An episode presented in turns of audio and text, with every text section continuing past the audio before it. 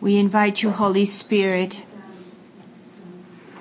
to enter that dark room where many of us have kept buried anger, where many of us have that resentment. We invite you, Holy Spirit, and ask you into this room. We open the door. We invite you to give us the grace to teach us, to show us the way, to release this anger and resentment so that we can be set free. Free to know love and to become love. Amen. Amen. Lisa, is that door closed? See, okay, that's fine. As you see, this reflection is resentment and anger. A topic that's been very much in my heart for the past few months. A topic that I've lived deeply in the past few months, digging in the Holy Spirit, revealing to me some anger and deep resentment I've had stored in my heart. So I was waiting for the Holy Spirit to show me when to give this teaching, and it's in our retreat. In the next three reflections of this retreat, I'm going to be constantly focusing on the prodigal son, the return of the prodigal son. And this topic of resentment and anger is very important in order for us to enter into the arms of the Father. So I'm going to be constantly referring to a book that's part of the reading of Love Crucified, The Return of the Prodigal Son by Father Henry Nouwen.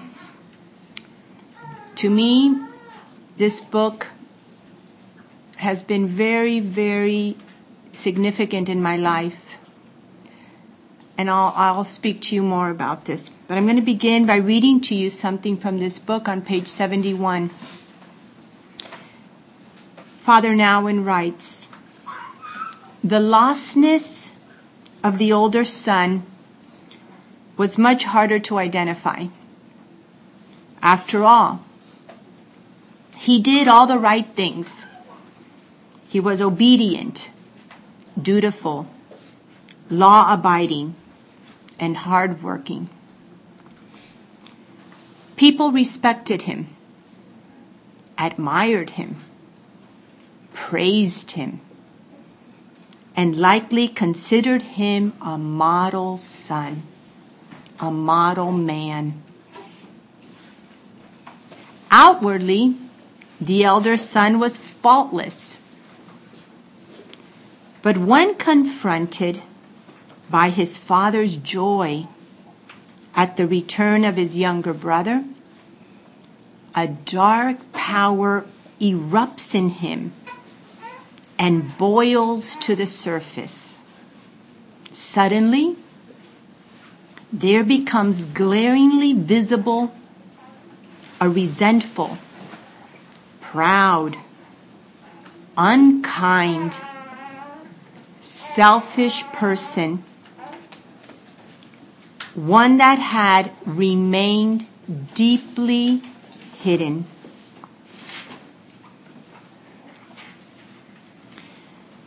In our path, on number 38, it says, The soul which receives the gift of self knowledge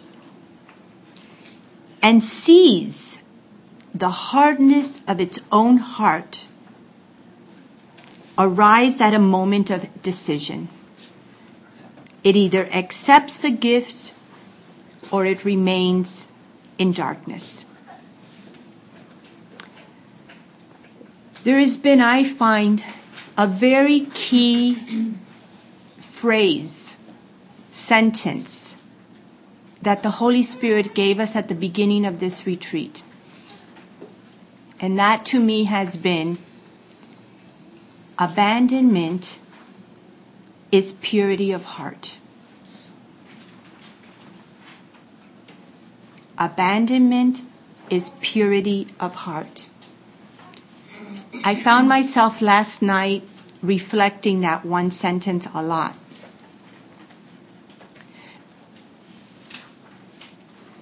That means that in order to grow in abandonment to the Holy Spirit, we need to grow in greater purity of heart. To the extent that our hearts are purified, is the extent that we can actually live abandonment in the Holy Spirit. And all of us, all of us have hardness of heart. And there is a key to me that really in all of us makes our hearts quite hardened. And that to me, I have found to be resentment and anger. So if we are serious in this community, really serious about abandoning ourselves to the Holy Spirit and becoming pure of heart, we must be willing to allow the Holy Spirit to enter and bring to the light our hidden resentments and anger. That's what my focus of this talk is. I'm sorry, that what I just read was page 41. This is number 38. Our Lord says, A hardened heart is not able to receive the grace of God. And here you see it in the beautiful painting of Rembrandt of the return of the prodigal son. The older brother, the hardness of heart, keeps him separated from the love of the father, from his embrace. As long as our hearts have resentment and anger, we remain at a distance. We still cannot enter the embrace of the Father. The Lord goes on to tell us it is not able to see the glory of God revealed before him. And this is what Kathy was sharing with us yesterday. The glory of God is before us all the time. God is truly with us. And so many times we do not see the glory of God all around us because our hearts are hardened. At the beginning of our path, the Lord begins to tell us that our hearts are like veiled many veils that don't allow it to see. And the work of the Holy Spirit, if we allow Him, is to remove. Sometimes it's like we can think of it veils, layers, you know, of an onion, you know. God goes on to say, I, God incarnate, was in their midst, yet they were blind. The older brother lived with the father all his life and didn't see God.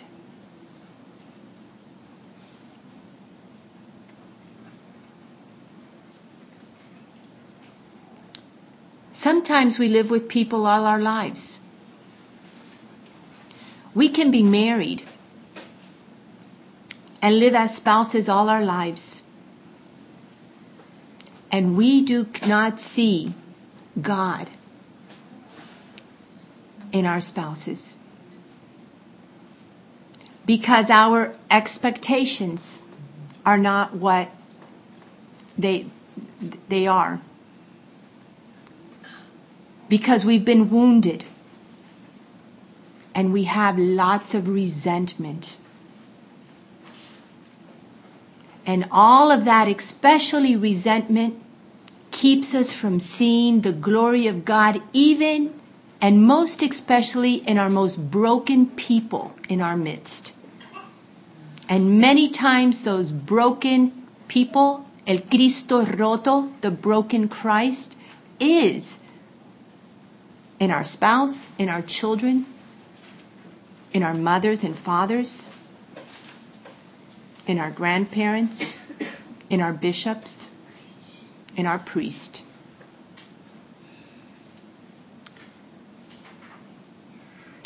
My heart was grieved to see the condition of their hearts. The act of Mary Magdalene and Peter, in which they came to me with tears of sorrow, is necessary, necessary tears of sorrow to pierce the hardness of the human heart seeped in sin. The answer is what Father Ron told us at the beginning of the retreat repentance. A true repentant heart that can come with tears of sorrow. That is what pierces the hardness of our heart, nothing else. Therefore, if we do not come in contact and receive the knowledge of our anger and resentment, we remain separated from entering union with God. The Lord tells us, Eyes have not seen, nor ears heard what your God has prepared for you. Jesus tells us personally, I invite you to come and see. I will, the Lord is saying, I will remove the veil that covers the eyes of your soul so that you can see what few are able to see. You will.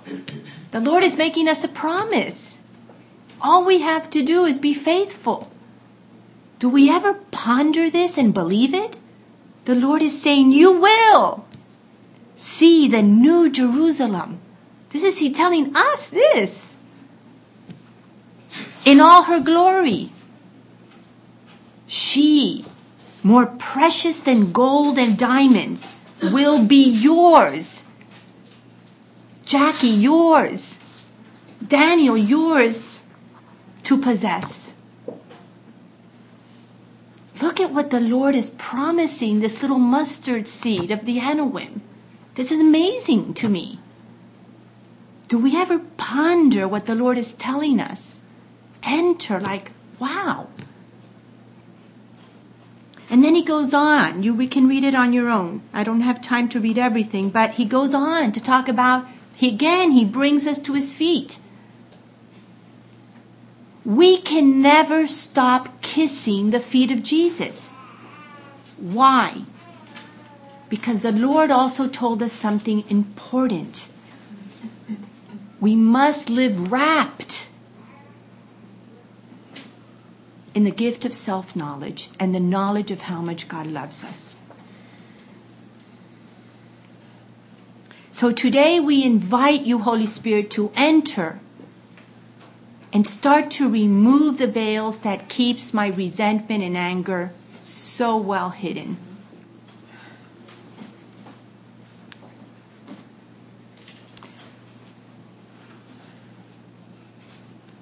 Henry Nouwen continues to, to write, he says, There is so much resentment among the just and the righteous. That's us. The Pharisee, the older brother looks like a Pharisee to me. You know, he's like, he's dressed so well, you know, he looks so good, but look at his face. We have to find him. He's in us. He's in all of us. We must allow the older brother in us to be found behind the masks, behind the fake saint, behind the goody goodies. We must allow the Holy Spirit to find the older son. Because I think most of us, the younger son is easier to find. But I really want to focus on the older son. The younger son is those that rebelled and went off on the, you know, took the money to, you know, went off, had a good time, partied, you know, did all that stuff, you know. I see it in my own family. I, growing up, I was the goody goody. I never rebelled. I did everything I was told. Okay? And I'm full of the older son. But I thank God that He has given me the openness of heart to really, truly find Him. I see it with among my own family, and Father Ron and I speak about it. I have a son who was the younger son. We had to take, we had to ask him to leave our house at the age of 18. What a pain that was. And he left at the age of 18, my Michael. And boy, he was just like the older son. He went all over. You should have seen where he was living, the pit that he was living in, somebody's like back garage. He lived there. Okay? And he went through this little escapade just like the younger son for a few years. I prayed and prayed and prayed and cried and cried and cried. Thank God, his older brother was the key of the Lord that saved him. The Lord saved him, but through the hidden force of his parents' tears. But I'll tell you something. My Michael's married now. He just had a little girl, Camila, him and Melissa. He's an amazing father.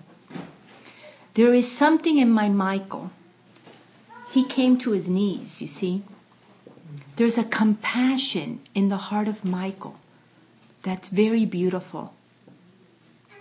Now, I have other sons, especially one. I see him as, and Father Ron and I speak, he's a really, really good child. Never done anything wrong. The easy one. Live by the rules, you know. And you know what I see? He's really good and I love him deeply. But every once in a while, I'm always seeing in him a certain self righteousness. You see? So it's in all of us.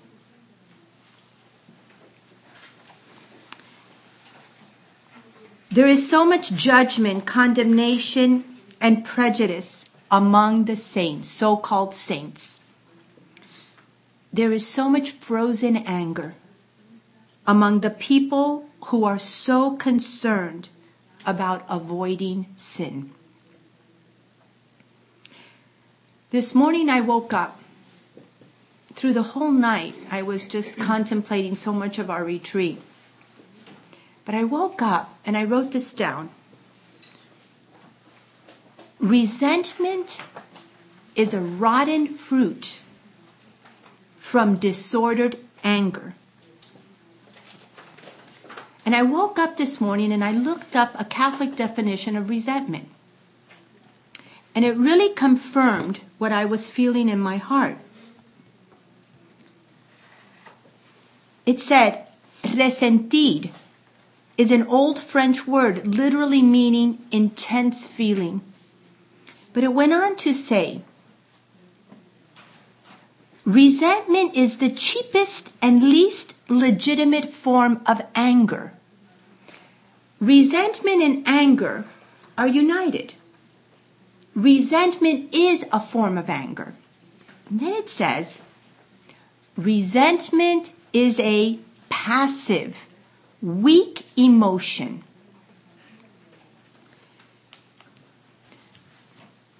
What happens is many of us do not come into contact or with our anger.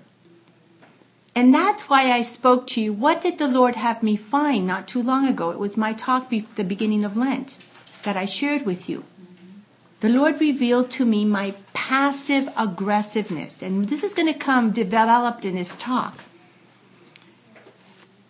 When we do not deal with our anger in a healthy way, it becomes resentment. Yes. Okay? So I'm going to move into anger now.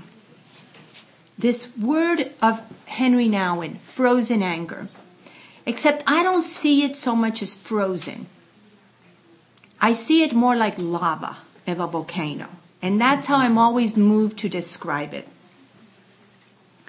I have dealt with this hidden anger, this silent anger in my own life. I have seen it in many souls I have walked intimately with in the path of the cross. This anger has been hidden deeply within us, buried deep in our hearts. Why?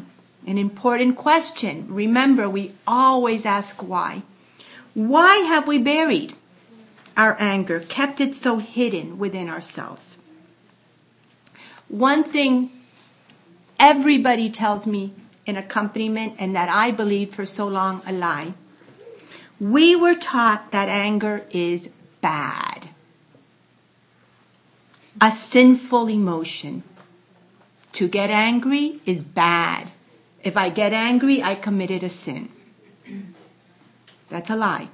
We're gonna, I'm going to move into this about when it is and when it is not. As children, we were not allowed to show or express our anger, especially if one or both of our parents were authoritarian and extremely strict. Therefore, fear kept our anger buried. If we especially had the relationship because one of our parents was, or both, or very authoritarian we had a relationship of slave to master, we were kept silent. We could not defend ourselves, and nobody else defended us. So that anger that you we felt as children was not expressed. Because if we dared, like Father said in his homily, approach the lion, who knows, you know? So those were the children that became what? Internalized all that. And what do you, you don't think as children, when we were being treated with an anger that was sinful? We're going to go into the qualities of sinful anger. But when we were being treated as children unjustly with a sinful anger, you don't think as children we felt hurt? We felt alone. We felt at times angry. What did we do with that anger? You think it just vanished? No! It's inside of us. And it's oppressing us. We have to come in contact with it.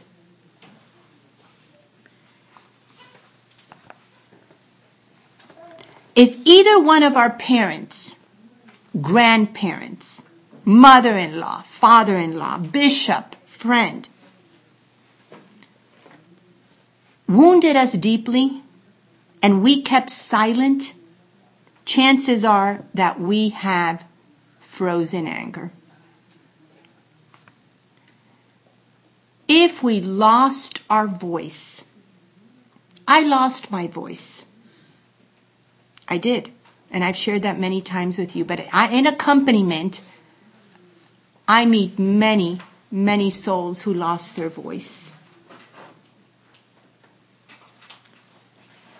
Unable to defend ourselves, and nobody else defended us.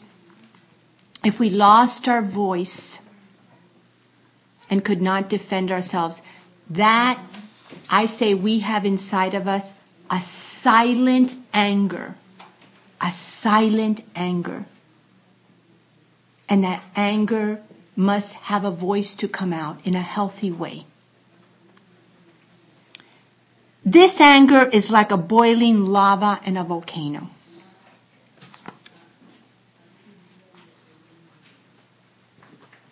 This silent anger keeps our hearts very, very hardened. It makes our hearts a resentful heart.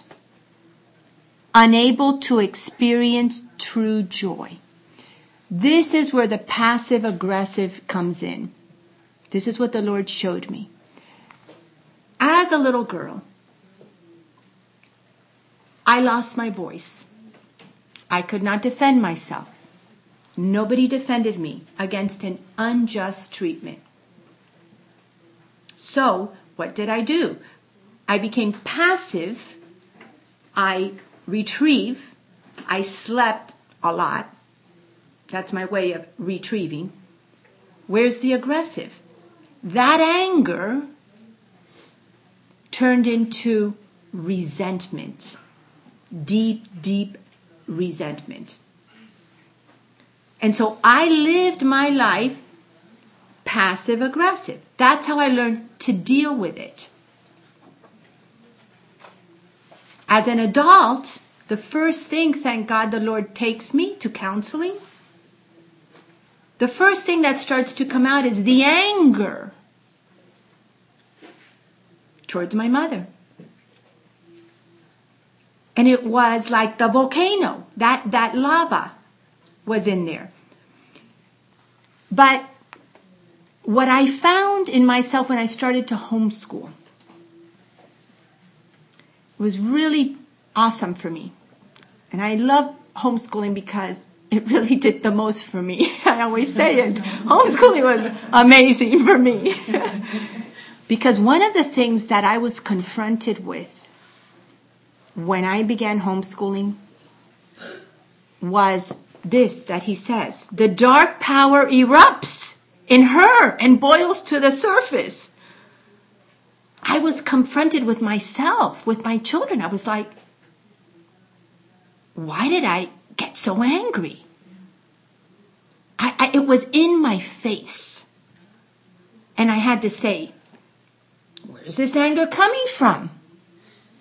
So what happens is, when we have bottled up anger that hasn't been dealt with from its original source, it's in us. It either will be extremely passive and come out in a very passive aggressive way, or it will erupt. You know, like a volcano, it doesn't fully, but it has like sparks that go off because it can't contain itself. So, poof! So, you know, that's what happens. Every once in a while, the poof will be towards your wife or your husband, or poof, another one towards the children around you.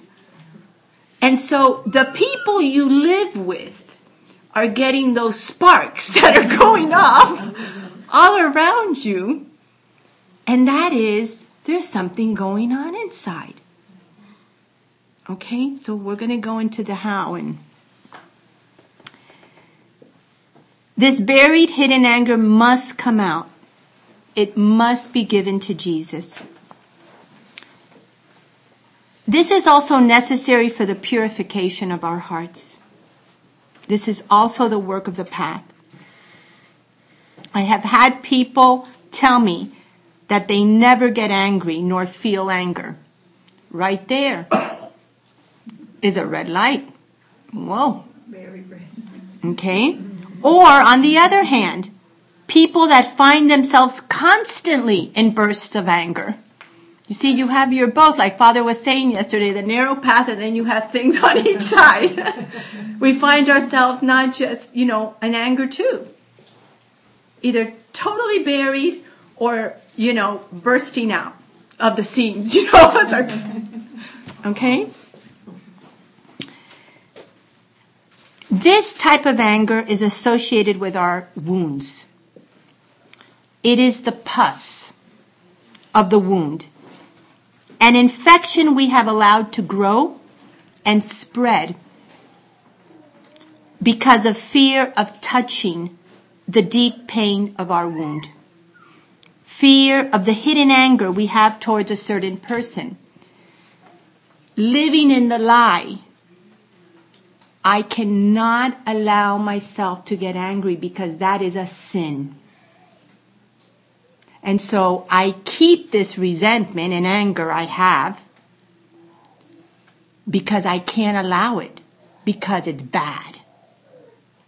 So it just remains inside of me and it keeps my heart hardened. and away from that embrace of the Father.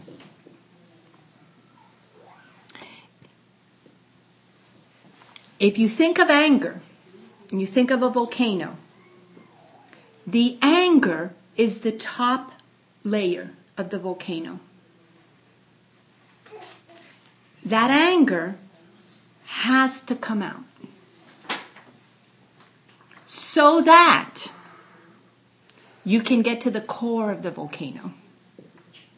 Underneath all anger is pain. Underneath the anger I had originally towards my mom was the pain, the wound. There was so many years that that anger accumulated. The, the anger is a very strong emotion. It's a very important emotion.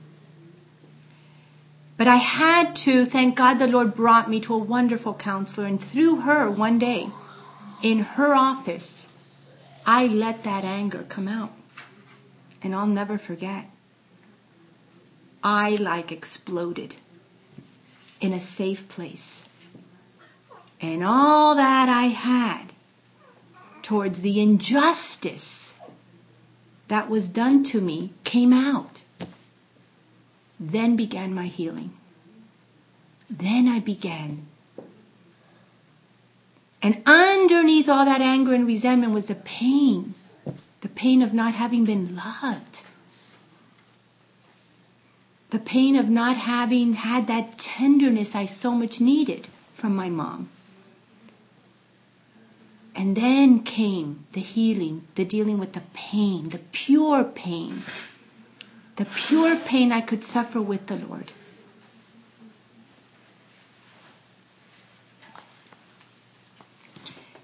In order to become a victim of love, of love, we must discover this anger within us and release it to Jesus. It is our Lord who waits with his arms wide open to receive it. This silent, frozen anger, many times even unknown to us, serves as a very thick barrier that keeps us separated from the love of God.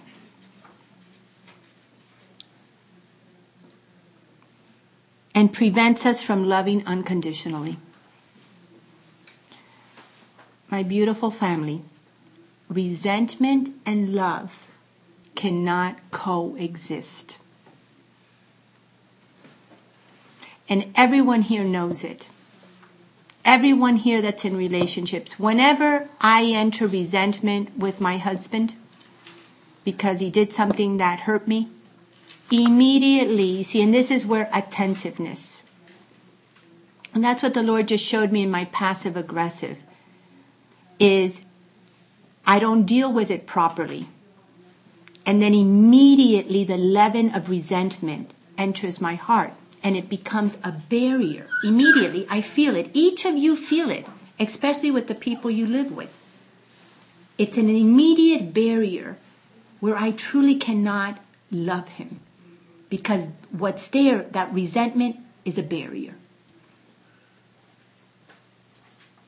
And we all live our lives like that. And so we remain separated from the embrace of the Father.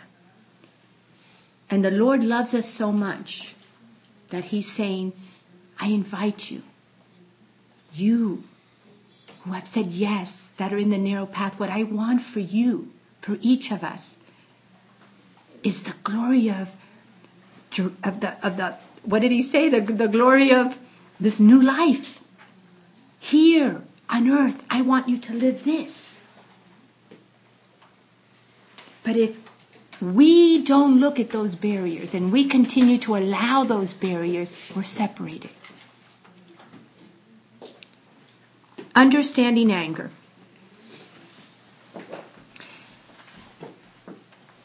The Catechism of the Catholic Church teaches us as a passion, anger itself is neither good nor evil. Anger is an emotion. And I'll tell you something that I've been learning these past few months. A very, very important emotion. So if we have lost it, we have lost something we need to reclaim because we need it. We need healthy anger. And we see it in scripture. Because yesterday we had this Bible verse from Matthew 5:22.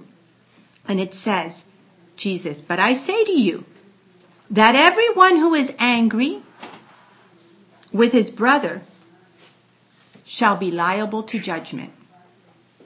That's one anger. That's a sinful anger. But now look at this passage. From Matthew 23:15. Woe to you, scribes and Pharisees, you hypocrites! You traverse sea and land to make one convert. And when that happens, you make him a child of Gehenna, twice as much as yourselves. There's other passages of scripture that show when Jesus was angry and specifically say it. So what is it? Is all anger a sin then? Of course not. Jesus showed the emotion of anger. And he in his healthy anger, just anger, is telling men face to face that they are devils. That's what he's telling them. You are Satan. He said it to Peter too. That's anger in our Lord. So let's see what makes anger sinful. According to St. Thomas Aquinas, anger is sinful in three ways. This is very important in our examination of conscience with anger. First, we are angry over the wrong things. That's when sinful uh, anger is sinful. Over things that are not unjust. When we find ourselves getting angry over something so insignificant, and you go, Why did I lose it over something so unimportant? Okay? The floor was a little dirty and I lost it. It was like, What? What's wrong with you? we see it. You see, you're all laughing because we we live this. What? What is wrong with me? What did that? You know what? Why am I? Why would an act, something like that upset me so much? Number two. Anger is sinful in our motives. When someone hurts or upsets us,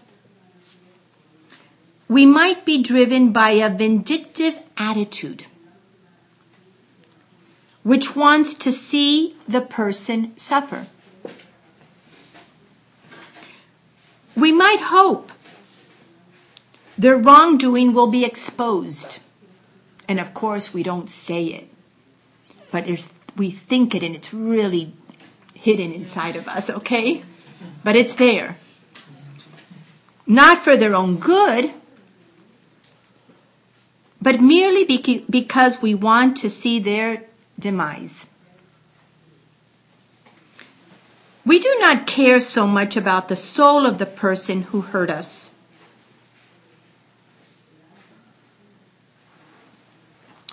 Number three, it is sinful if it is too fierce. But this is interesting. We can be too severe internally.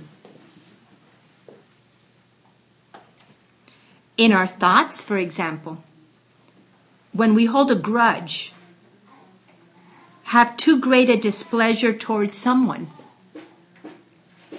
or secretly wish that person harm.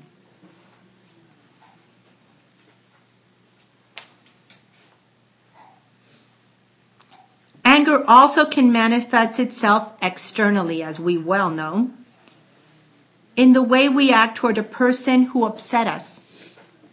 If, for example, we respond in a fury over a small matter, if we punish a child too severely,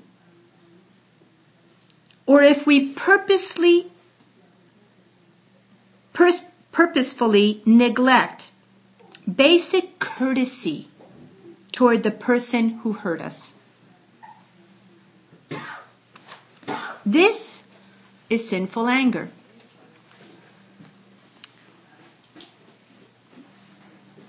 Now, here's what I want to say. This sinful anger that we all know very well can help us find the resentful son in us. To me, when the Lord teaches us to be attentive, I have found a great help when I am attentive to my own anger. I can't tell you what a what a gift it is. So anger can be such a help to us because since it is such a strong emotion, it's one that we really can't hide when we feel it. It's in our face, you know, it, it boils up. But when we learn, it's like the minute we feel anger, it's like that red flashing light shh, in your face is going off. And it's like, it's like an alarm. And when I can stop and look at that anger and say, what's going on here? And dissect that anger. I'm, I'm going to tell you that when I was angry, my accompaniment said something so beautiful to me. She said, Lourdes, you have to dissect your anger. And that was the most helpful thing I have heard. And so I get that anger and I see the situation. And in that anger, I take out the resentment, the frustration, and then I look at the core under the volcano, the core of what was really the pain. What, what, is there a, a just reason for that anger? We're going to move into that now. And that is the questions now. Where did this anger come from? Why am I so angry? What just happened to me?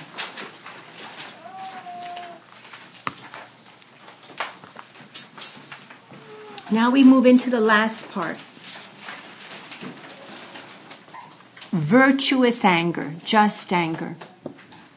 My family anger can be really, really, really, really good.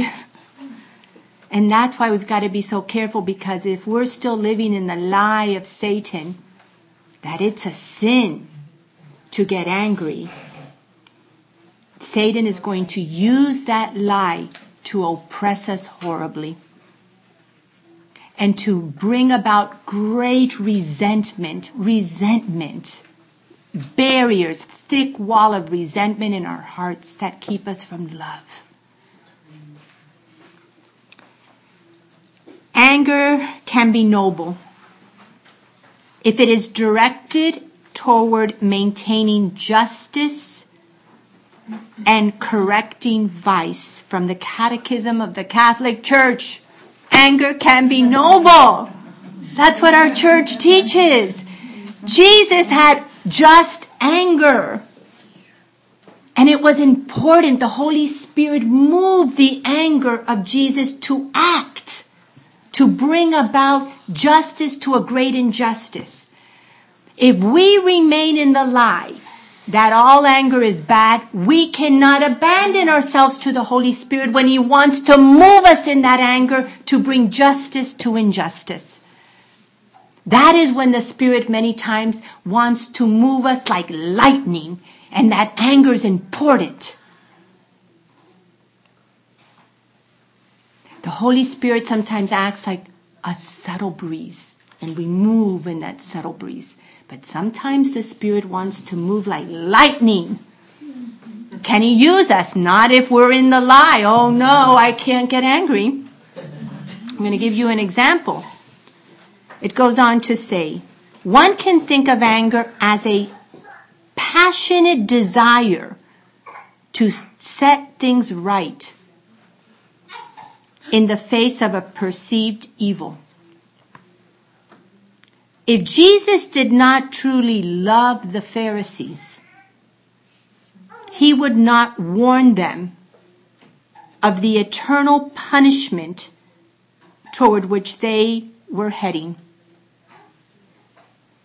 Jesus' anger is thus rooted in love, in desiring what is best for them, as he intends this clear warning to lead them to repentance. Being angry about the right things and in the right way is virtuous. Please highlight that sentence. Don't forget it. Being angry about the right things and in the right way is virtuous. And if we are going to be warriors of love, warriors of God, victim souls, we better get this. Or else, what kind of warriors are we going to be? If we do not have holy anger, we can't fight for the Lord. And we can't fight with holy anger until we get all that past anger out. As long as the old anger of our parents, of our bishop, of whoever is still inside of us, we can't get to holy anger. We need to let this explode, deal with the pain, and now learn virtuous anger. Listen to what St. Thomas Aquinas teaches. To me, this blew me away. But avoiding anger at all times may be a sign of weakness. Okay? Avoiding anger at all times is a sign of weakness. St. Thomas Aquinas notes how it is a vice not to get angry over things one should. He calls it unreasonable patience. And we can be thinking, I'm so patient. I don't get angry over anything. I'm such a saint. I'm so holy. You're here. I'm here. Okay? It's a lie. Mm. And that is called what Daniel was saying part of duplicity. We are living as hypocrites. You see?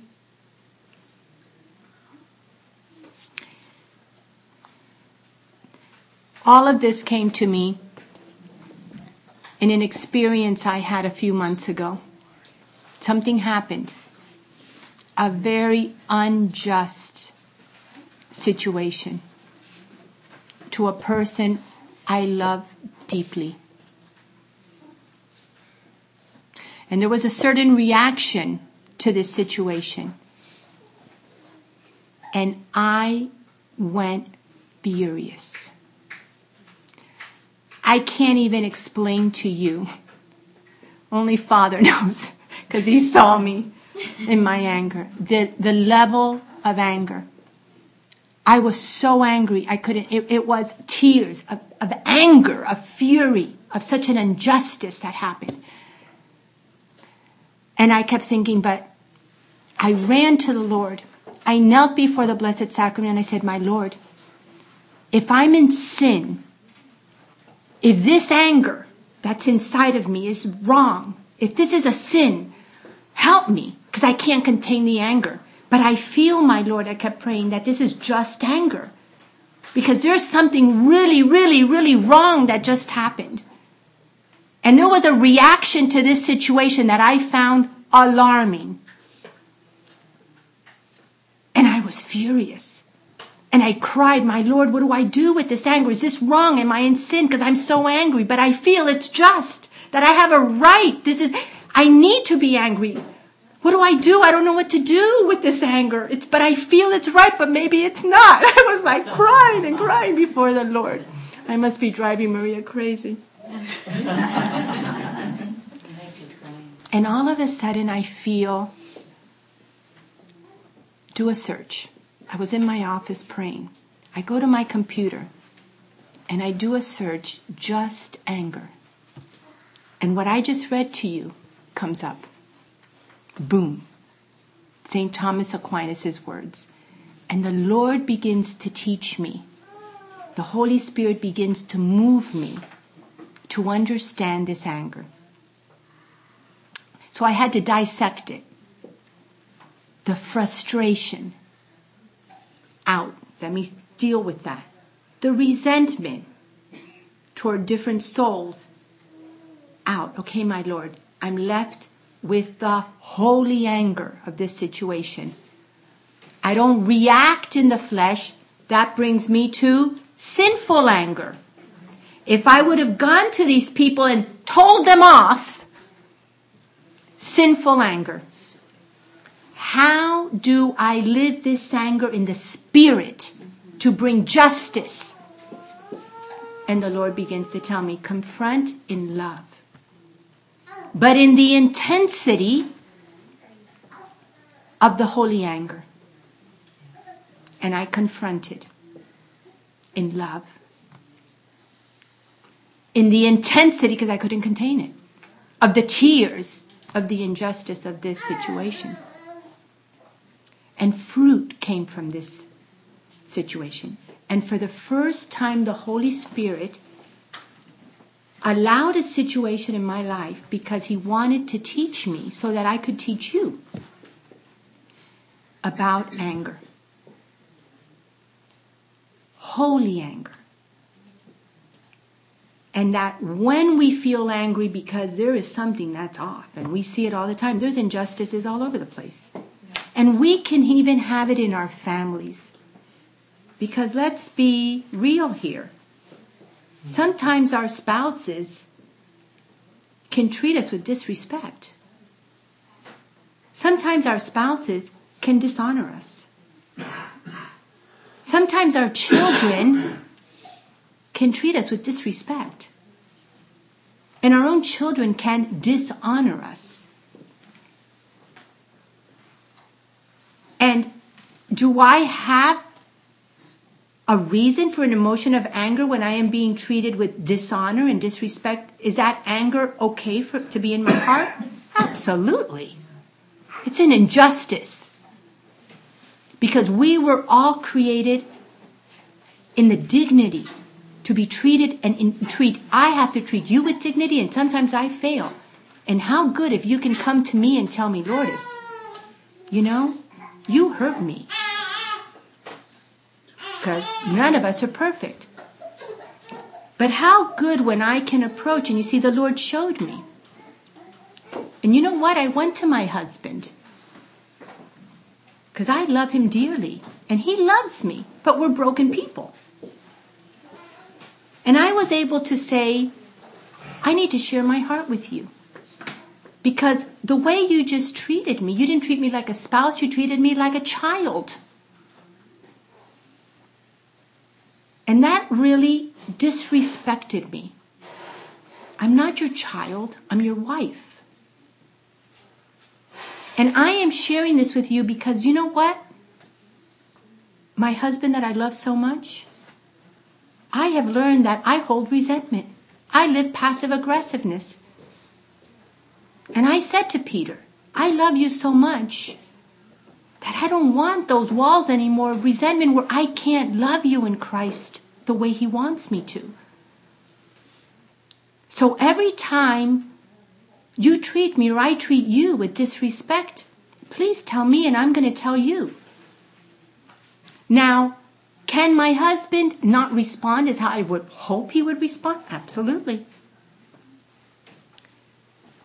Can my boss, can my bishop, can anybody else respond and say, get out of here? I didn't do that and turn the table on me? Absolutely.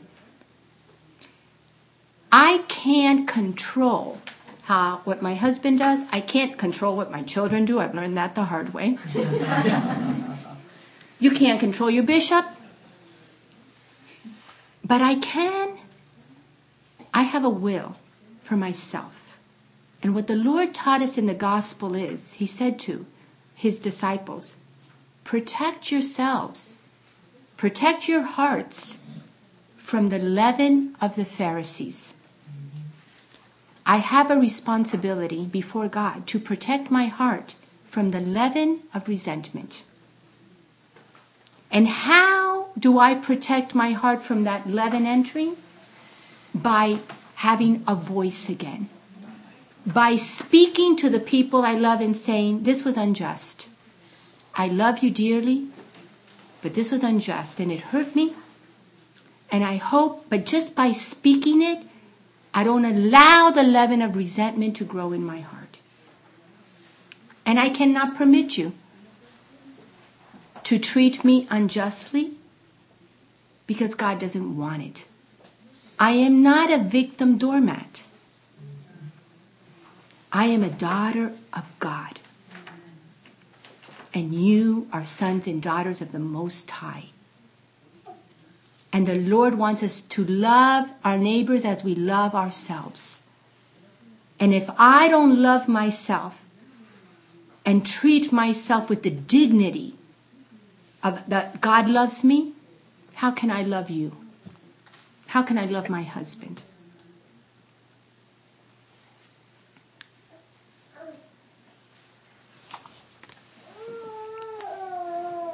I have no idea where I'm at.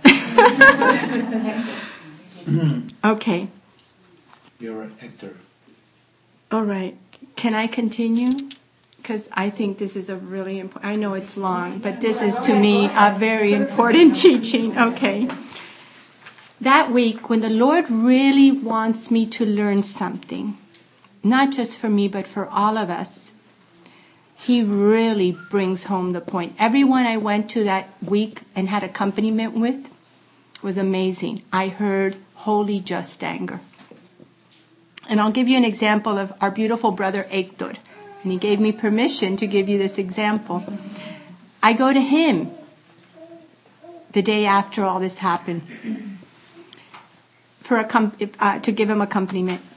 And he starts to share with me an, an experience he had and his family, a friend of the family came who left the Catholic Church and become something else, I don't know. And this friend of the family begins to trash our Blessed Mother. And Hector was getting furious. And the first thing he tells me is, Lourdes, I fell into sin. I go, why? What did you do? He goes, because I felt so angry. You see the lie.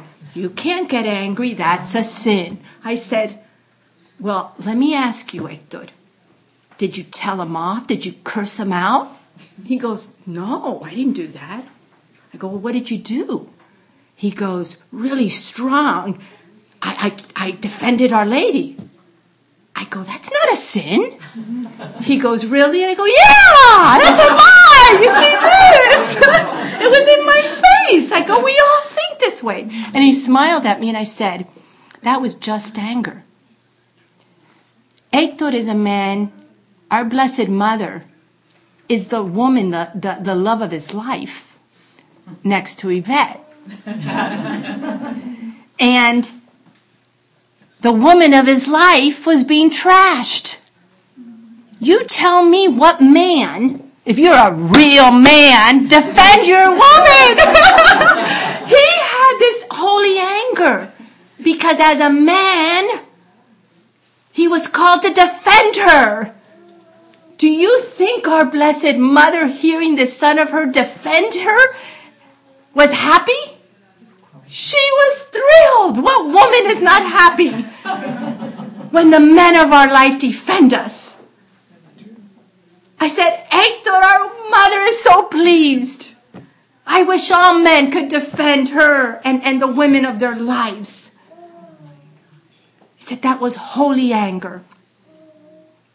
And that anger was moved by the Spirit in Hector to defend our Blessed Mother with strength with authority, with a strong voice? Yes, because it was, it, was important.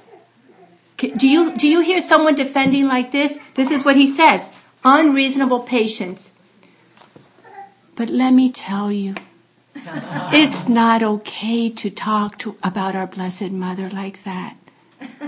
That is just does that cut it?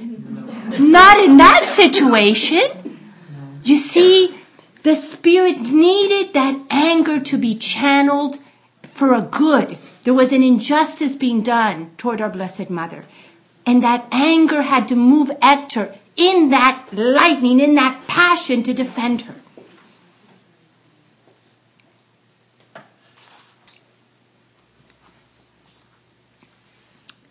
So these are three steps here that I want you all to study. Three things I learned. I had to submit my anger to Christ, asking, Is this anger just, my Lord? If so, what is your will? What do you want me to do with the anger? Sometimes you might not, it's not, I went to another accompaniment. And she speaks to me. I hear the same thing just anger. But in her situation, she can't confront the person. I said, So what does the Lord want you to do with that anger? And there was different things because her anger was in a way had to do with our community. And her anger needed to be spoken about with me, with Father, and the council of our community, so that we learn as a community how to protect our family. Because Satan will do all kinds of things to hurt this community. And even bring in people in this community to hurt this community and to bring a darkness into this community. And the council has a responsibility. Father Jordi as spiritual father, I as spiritual mother, Father Ron, Maria, to defend. And if we don't have holy anger, sometimes we won't defend this family. And that accompaniment was to reveal that. Second thing I learned dissect my anger. I had to separate any resentment and frustration and remain only with the pain of the injustice, the pain of the darkness in others, and suffer that with the Lord. Then I could confront the situation in the spirit by bringing it to the light with love desiring only the good of all those involved. That is the process for holy anger.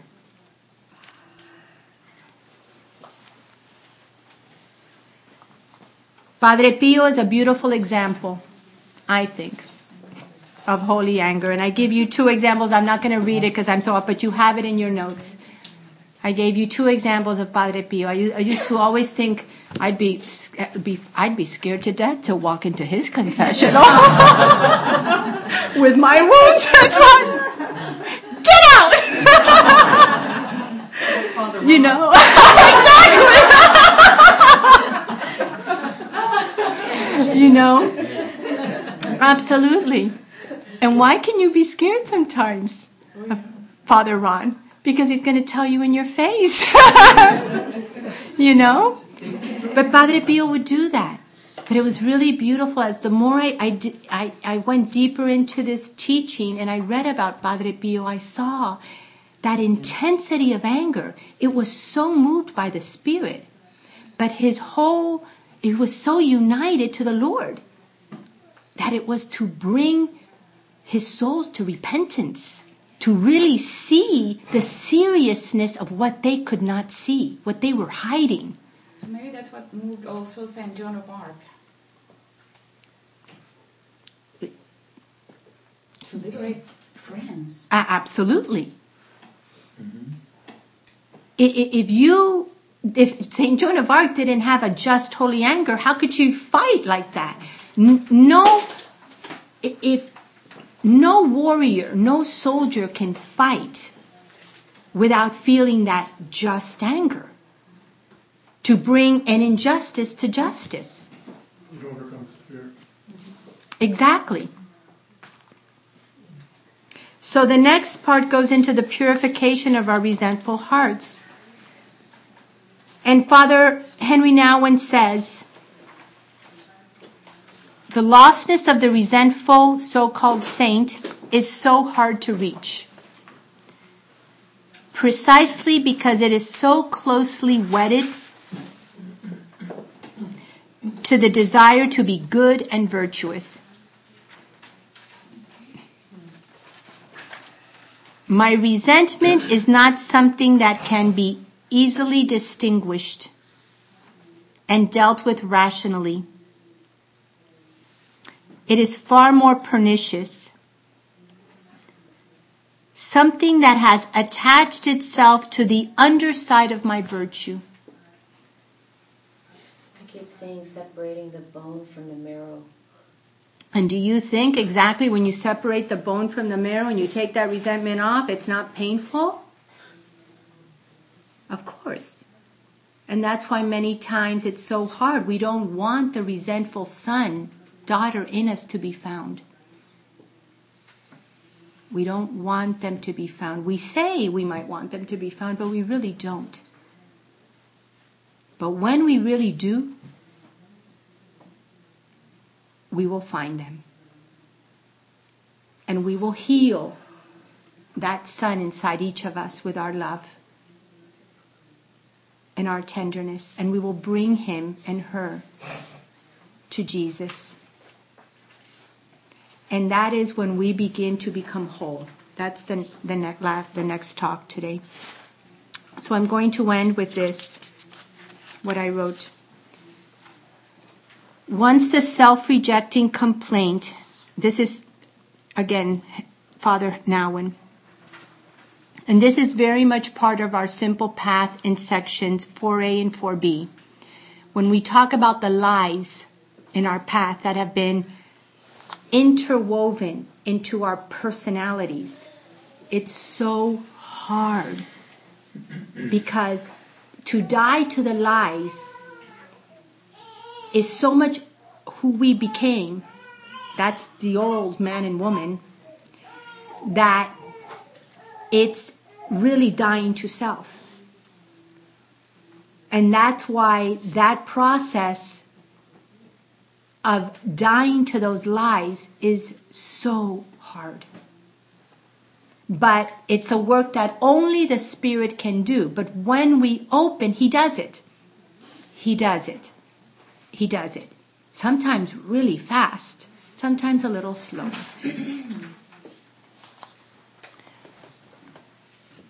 Once the self rejecting complaint has formed in us, we lose our spontaneity, playfulness, to the extent that even joy can no longer invoke joy in us. To me, this is very key.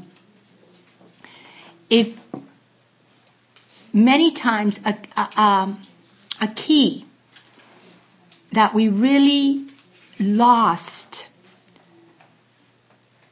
something very important in our youth is when we see that we lack spontaneity. One of the things I had to learn when I first started counseling to deal with this is I lost my spontaneity and I lost my playfulness. I was such a serious person. I've had to learn, and I still, it's hard for me. I had to learn to play. and I had to force one time just to, to heal this. I was with one of my babies, I remember this, in the Publix cart of the grocery store. And all of a sudden, I remember I have to learn to play. And I started zigzagging and running through the aisles like this. I don't remember which baby was in front of me. The baby was cracking up and people were looking at me. But I, it was things I would do out of nowhere like this to learn. That was how I began to heal the child in me that that was lost, that was hidden inside of me. I had to find her. And I became in my family Mama Lou. I became a mother before, and I didn't. And I, it's like I skipped childhood and went into my, into taking care of my sisters. And so I lost that time of my life to play, and I had to go back and find her. And I had to play with her. And it was years of, you know, but I still, and now it's like I love playing, you know, like this time Father Jordy came to to Miami. Go, Father, you're working all the time. Come on, we're always working. Let's have some fun. We got on bikes and we went on bikes all the way, if you live in Miami, to Matheson Hammock. And it was like both of us were laughing and it, that was so healing. You know, he was remembering his childhood. You know, that's how we find that son, and we have to see where they're wounded, where they got stuck in us.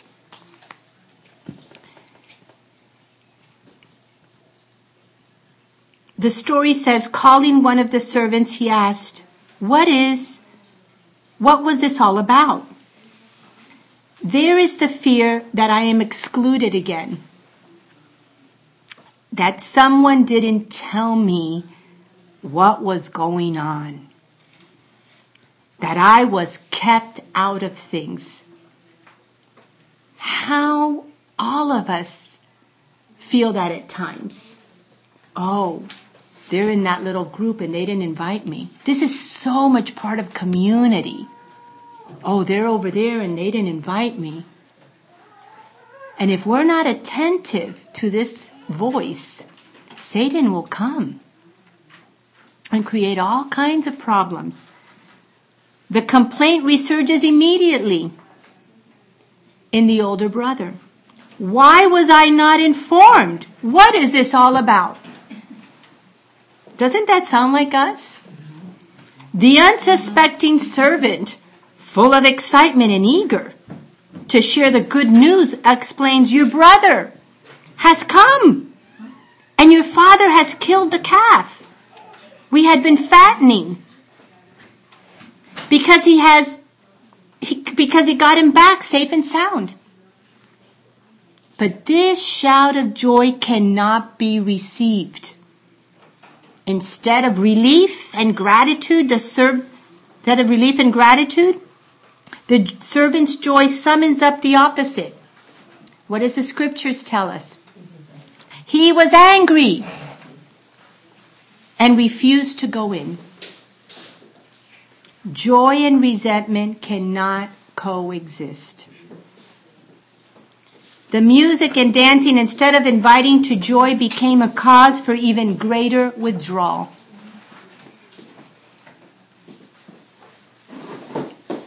The banquet of God was in his house right next to him, and he couldn't enter because resentment kept him away. The Lord is telling us, I want to bring you into the New Jerusalem. The banquet is right in our home. The joy. And we don't enter. So I'm going to allow you to ask you to please read the rest of the reflection. It's from my heart. And there's very important questions at the end. Really important. Please, my family, as a spiritual mother, I really beg you to go deep in these questions. This is a preparation for the baptism in the Spirit tonight. Thank you.